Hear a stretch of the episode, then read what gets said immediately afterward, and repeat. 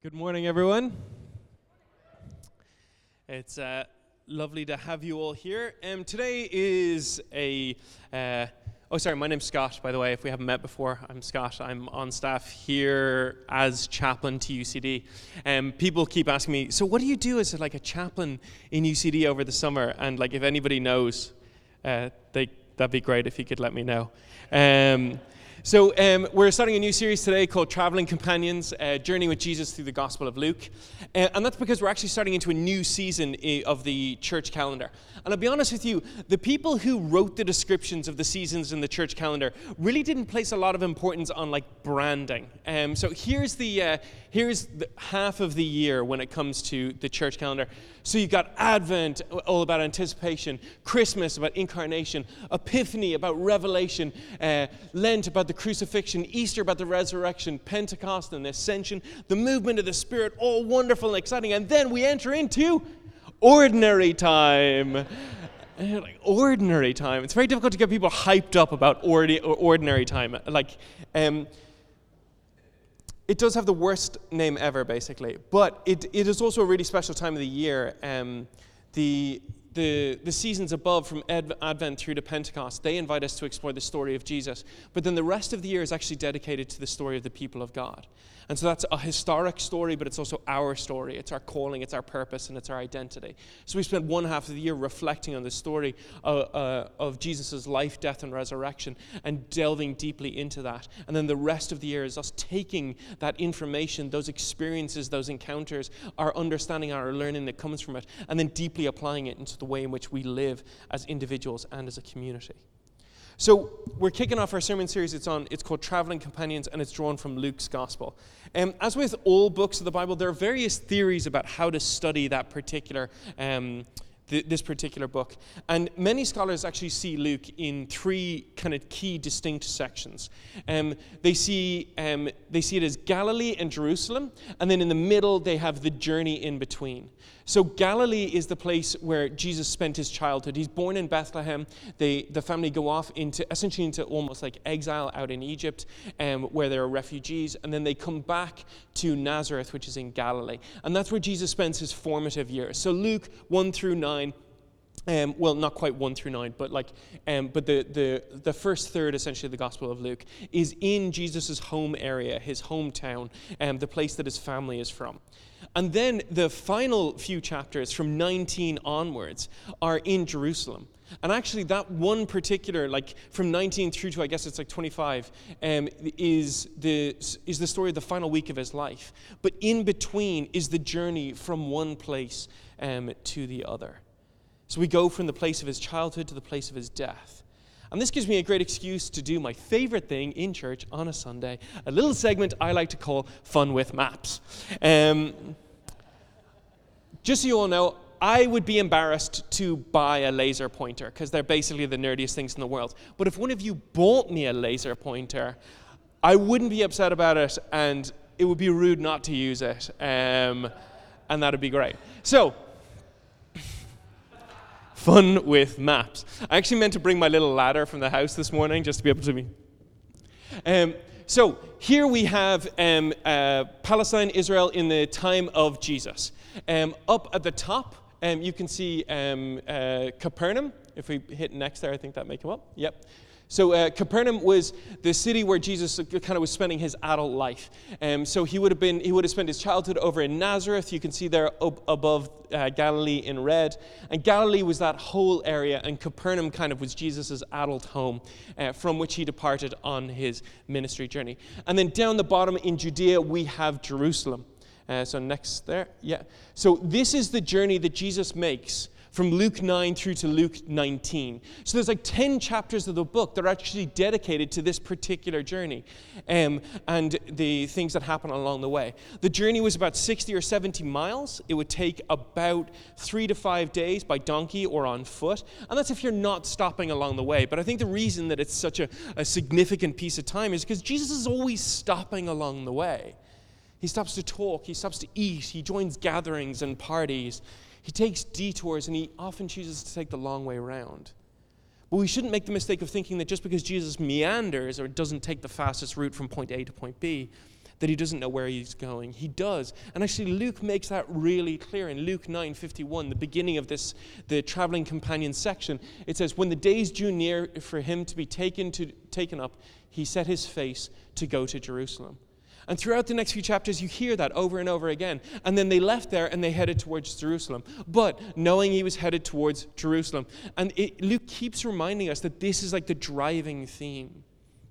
So everything that's happening in the in the foreground, it's kind of like if you were to look at a painting. Everything that's happening in the front, in the foreground, is the encounter, the uh, the conversational interactions that Jesus has um, with uh, individuals and groups of people, disciples, Samaritans, Israelites, the the whole spectrum. But always in the background on the horizon is the movement towards Jerusalem and what comes with Jerusalem, which of course is his death. And then the last kind of mention of that is in Luke 19, 28, where he says, After he said this, he went on ahead going up to Jerusalem. And the next verse is the beginning of the triumphal entry. So we have these 10 passages that encapsulate this journey. And a few things I think we need to talk about um, to, uh, to, to discuss the journey. Next slide there. Curious. Yeah, perfect. Um, First thing to notice about the journey, it's not chronological. Luke doesn't seem to be overly concerned with the order in which things happened, which makes things kind of weird. Like, we'll kind of jump around from, um, uh, from location to location, and that makes life a little bit difficult in terms of figuring it out. So, but it doesn't seem that Luke was like trying to be like, giving you a travel itinerary with a description of what happened on the way. It's more theological. It's more about the, the parables that he tells, the interactions that he has. That's what he's, um, uh, he's driving at. The second thing is it's not linear. The, event, the events and the encounters of the trip, they don't happen in line with what a conventional journey from Galilee to Jerusalem would have looked like. The third thing to notice is the journey from Galilee to Jerusalem takes you through Samaria. And Samaria was the, the place where we, you know, we hear the word, you've heard the word Samaritan. Um, you, you, might have heard it in terms of the parable of the Good Samaritan or the story in John of, the, um, of Jesus and the Samaritan woman. And Samaria used to be Israel's northern kingdom before their disobedience led to them being destroyed by invading empires who carried off loads of people and, um, and then settled in the area. So this area, Samaria, actually kind of it used to be Israel, but is now populated by the children of invaders and exiles. And so this movement from like from from Galilee to Jerusalem, it's not a safe journey for Jesus and the disciples. But by journeying and preaching through this area, he's proclaiming God's redemptive plan for all people, that God's kingdom and God's salvation is for everybody. One of the things that's really striking about that is actually that it's just at the beginning of the journey, before Jesus begins this, this, this time of journeying through Samaria and ministering to the people there, that he tells the story of the parable of the Good Samaritan, where the Samaritan, who would have been considered the, um, uh, the by most Israelites at the time, they would have, he would have, they would have been considered mo- like um, theologically unfaithful. In Harry Potter terms, they would have described um, Samaritans essentially as mudbloods because they had um, corrupted what they would have considered the, um, the purity of their race um, by marrying with others, by, other, by invaders who settled in the land. So they were no longer considered a pure people. Um, and so, whether it was in terms of race or in terms of religion, um, the people ar- around Jesus, am- around whom Jesus grew up, would have considered the Samaritans to be outsiders, people who used to be the people of God and then essentially sold away their inheritance or gave up their identity as the people of God and were now whatever they would be described as the animosity was real and the hatred was real. And so when Jesus tells the parable of the Good Samaritan, he's he's taking the people, the person who the world consider the world in which he lives considers to be a villain or the unfaithful or the unworthy, and he's making the Samaritan the hero of the story. He takes the outsider and he draws him towards the center and says, This is the one through whom you can learn about the heart of God. Because in all your obsession with ticking boxes, you have forgotten what his heart actually is. So by journeying through Samaria, he's, he's telling people, he's not reminding them because this is probably for many of them the first time, that God's kingdom and salvation is for everyone, not just for one group of people. And then the fourth thing to realize is that throughout the journey, he's preparing the disciples for life without him. And they won't actually understand it until after Jesus' death and resurrection. But as he walks with them, he teaches them, he sends them out, and he welcomes them back. He's, prepar- he's preparing them for, for life in a world that doesn't understand them. And by becoming Jesus' traveling companions, we too can learn from the brilliance and the beauty of these conversations and encounters. It's discipleship for those who are traveling with Jesus and it's transformation for the people that they meet along the way. Eugene Peterson uh, describes it like this um, Their lives, uh, this is the disciples he's talking about, their lives are going to be changed from the inside out. But at the same time, they're going to be dealing with the same people, the same routines, the same temptations, the same Roman and Greek and Hebrew culture, the same children and same parents, the sometimes endless waiting, facing the indifference of so many about them, dealing with the maddening hypocrisies of the self righteous, the stupidities of war, the absurdities of conspicuous consumption, and the lies of arrogant rulers. Everything will have changed and yet nothing will have changed. And so much is, of that, I think, is, is kind of our discipleship as well, is that we're learning um, along the way. And, and there's all this transformation that's happening within us, and yet the world within us stays the same. It's slow to change. despite everything that happens within us, oftentimes we can feel like the world still is continuing on its trajectory towards exclusion, isolation, and sometimes self destruction. Which finally brings us to the verses that I'll be preaching on this morning, which ironically are not part of this journey. Um, our text today is actually from Luke chapter 8, so it's the chapter before the journey begins. But in many ways, this passage actually kind of mirrors similar themes because Jesus and the disciples, they leave the safety of home to cross the Sea of Galilee and to serve strangers in a strange land. So um, this is from Luke chapter 8, uh, 26 to 39. Then they arrived at the country of the Gerasenes, which is opposite Galilee. As he stepped out on land, a man of the city who had demons met him. For a long time he had worn no clothes, and he did not live in a house, but in the tombs. When he saw Jesus, he fell down before him and shouted at the top of his voice, What have you to do with me, Jesus, Son of the Most High God? I beg you, do not torment me. For Jesus had commanded the unclean spirit to come out of the man. For many times it had seized him. He was kept under guard and bound with chains and shackles, but he would, he would break the bonds and be driven by the demon into the wilds. Jesus then asked him, What is your name? He said, Legion, for many demons had entered him. They begged him not to order them to go back into the abyss. Now, there on the hillside was a large herd of swine, uh, or a large herd of swine was feeding. And the demons begged Jesus to let them enter these, so he gave them permission. Then the demons came out of the man and entered the swine, and the herd rushed down the steep bank into the lake and was drowned. When the swineherds, heard, always funny to so swineherds is shepherds, but for pigs. Just I don't know if you know that, but yeah, yeah. um, so when the swineherds heard uh, saw that that had happened, they ran off and told it in the city and in the country.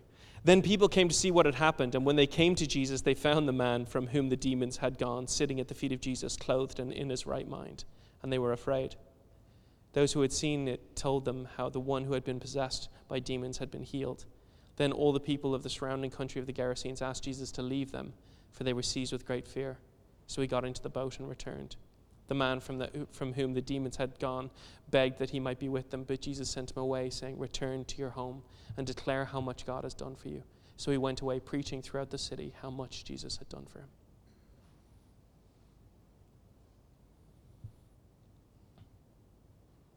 So if we go back to the map, you can see on the uh, I think that's the next slide, is it? Yeah. So you see um, uh, where Gergesa is there? That would be the country that became the Gerasene. So it's from the other side. Uh, it's opposite Galilee on the Sea of Galilee on the far side. So that's where Jesus and the disciples would have set out on their boat. Earlier in Luke chapter 8, it's the story of the storm where they're caught in a storm and Jesus calms the storm. And then they, they, they find themselves on the other side of the lake in a, in a strange land with people they don't know. And it's so interesting looking at these two stories that happen one after the other. The, the first story that that happens is the, is the external storm. It's the wind and the waves. It's the, um, it's the, the fear of, of, of um, capsizing in the middle of the water. It's feeling like your life is at risk. And then they meet a man who is a victim of an internal storm. The same experience, the, um, the, the turbulence and trauma of emotions and demons and struggles that one cannot control. So much so that he has found himself isolated, disconnected, and on the outside. There are a couple of fascinating ways to explore, I think, what's going on in the passage. Uh, John Carroll, in his commentary, makes the point that this story may be both literal and symbolic. One of the things we need to remember when reading ancient texts is that carrying them had consequences, particularly if you were part of a persecuted, upstart religion that the empire had begun to feel threatened by. So, some commentators would actually say that in a passage like this, where the word demon was used, demon was a, a code word for the Roman Empire itself because you couldn't, you couldn't write in these documents that the, um, uh, that, you know, that the empire was the enemy or that the empire was the, was the thing that, that the kingdom of God needed to overtake or destroy because you'd be killed for having that document. So some commentators' argument that um, this is a prime example of using code to describe the empire. Uh, and if so, it's really empowering for, for people who are oppressed by the empire. The man who's possessed represents the people of the area um, who were uh, who were possessed and oppressed by the Roman army. And so the big clue to this is um, the word legion, which had such an immediate connection to Rome uh, and to her armies. So within the text and in the story, the um, the world, the powers of the world are actually turned on their head. It's the Roman armies then if this interpretation or idea is correct, that beg the Messiah, do not torment me. And as an oppressed person, can you imagine how hilarious and empowering it is to change the script, to change the narrative in your head for the, for the person who is oppressed and struggling um, to, to imagine themselves on the other side of the coin, to imagine the Roman armies that were unstoppable across the world, begging the, the Son of God who comes with peace, do not torment me, when they are the source of the torment. And then they're cast out, and what do they do? They destroy themselves by running off a cliff. And so, symbolically, the Roman Empire cowers in fear before the Son of God, and even when left to its own devices, runs off a cliff. Luke is saying that the warring empires of the world that seek to dominate and oppress will always destroy themselves. The empire will always be consumed by its own thirst for violence and power, but the kingdom of God, the kingdom of love and grace and mercy, shall have no end. So that's the high level bird's eye view, but that's not to say that this story isn't literal and relational with deep and beautiful lessons for how we live in love. John Carroll, in his commentary, describes the man possessed like this. He says, Immediately after reaching land, Jesus encounters a man whose life is so distorted by the demons inside him that he has long made his home among the buried dead, naked, isolated from the society of the living. Let's take a moment to imagine what life would have been like for um, the man possessed. His story is a story of loss. At some point, he lost his family, and they lost him. At some point, because of what raged within him, he lost his community, his sense of place in the world.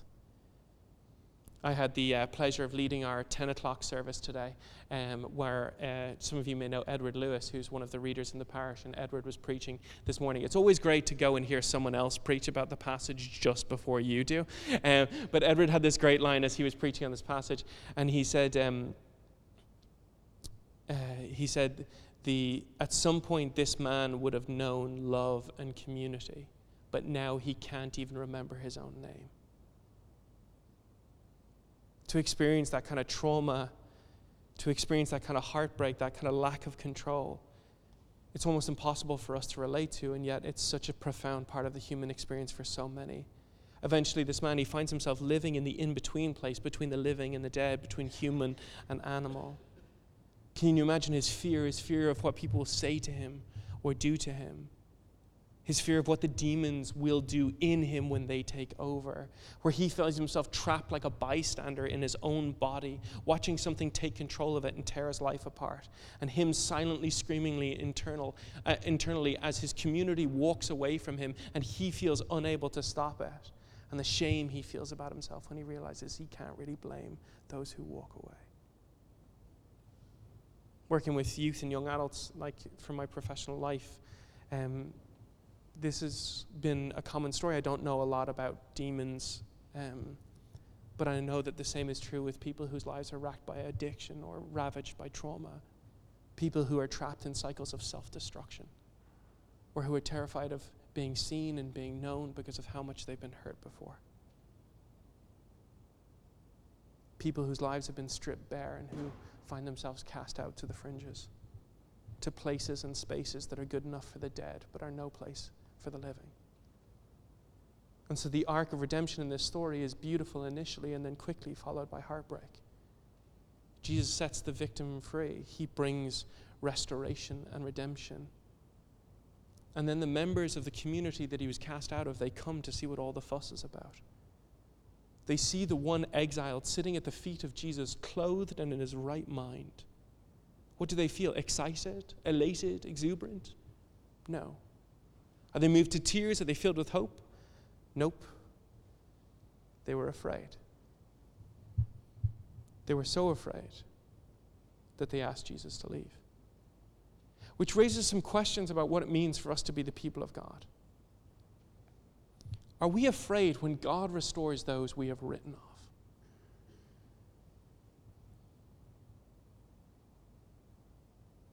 Are we afraid when God restores those we have written off? We like to think that we are the judges of the trajectory of other people's stories, the ones who can say what somebody is or is not worthy of, of what they do and do not deserve, of whether they should be in or whether they should be out.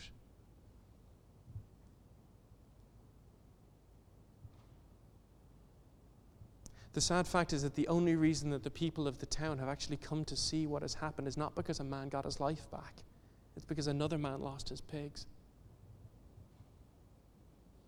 Which raises the question what happens when our comfort or our wealth or our luxury is put at risk for the sake of those who are lost or hurting or abandoned?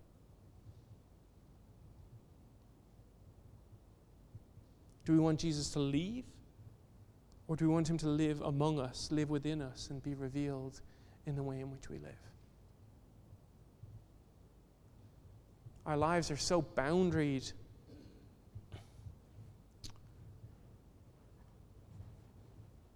so often so contained and so controlled and so comfortable. One of my favorite um, quotes um, that's been that I've heard from various people over the last few years of people working in the kind of Christian activism movement. And I remember Jarrod McKenna saying it with us when he was here last year. He was saying, You say that you love the poor. What are their names? Who do you know whose story makes you uncomfortable? Whose story and its trajectory you can't predict or you can't control?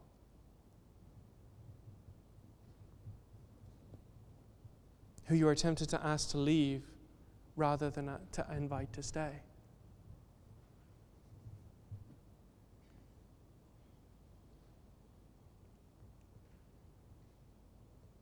It's so easy for me, oh, as I was reading this passage, to be so mad at the people in the, in the community. How dare you do this to this man, you know?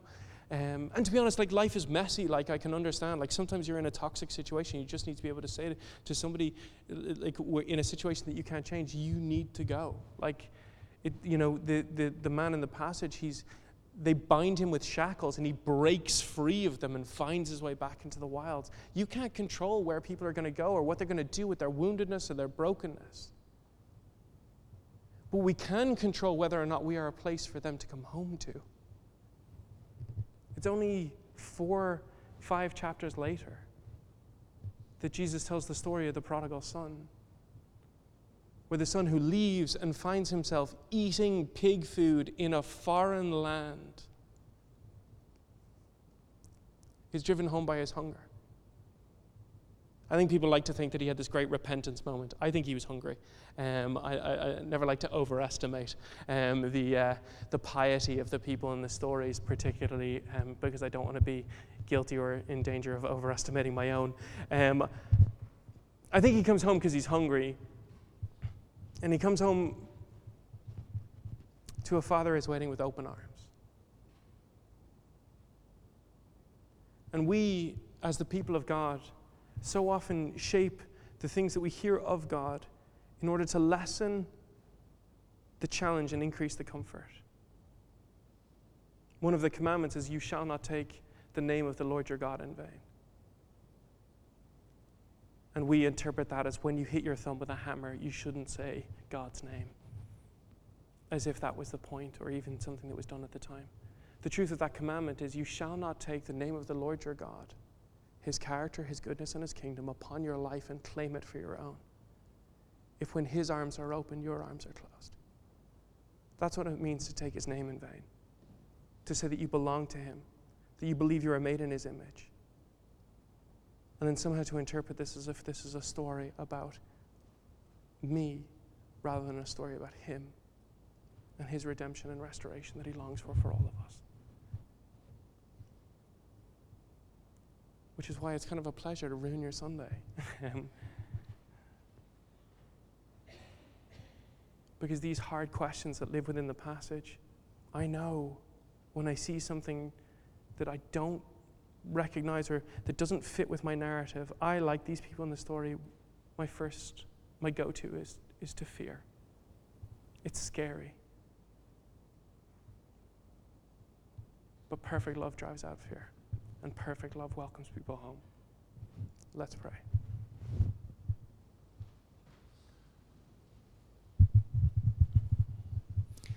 Father of goodness and grace, whose love is too great for us to bear, whose welcome is more patient than we can understand, and who never tires of giving second chances. Make us people who are not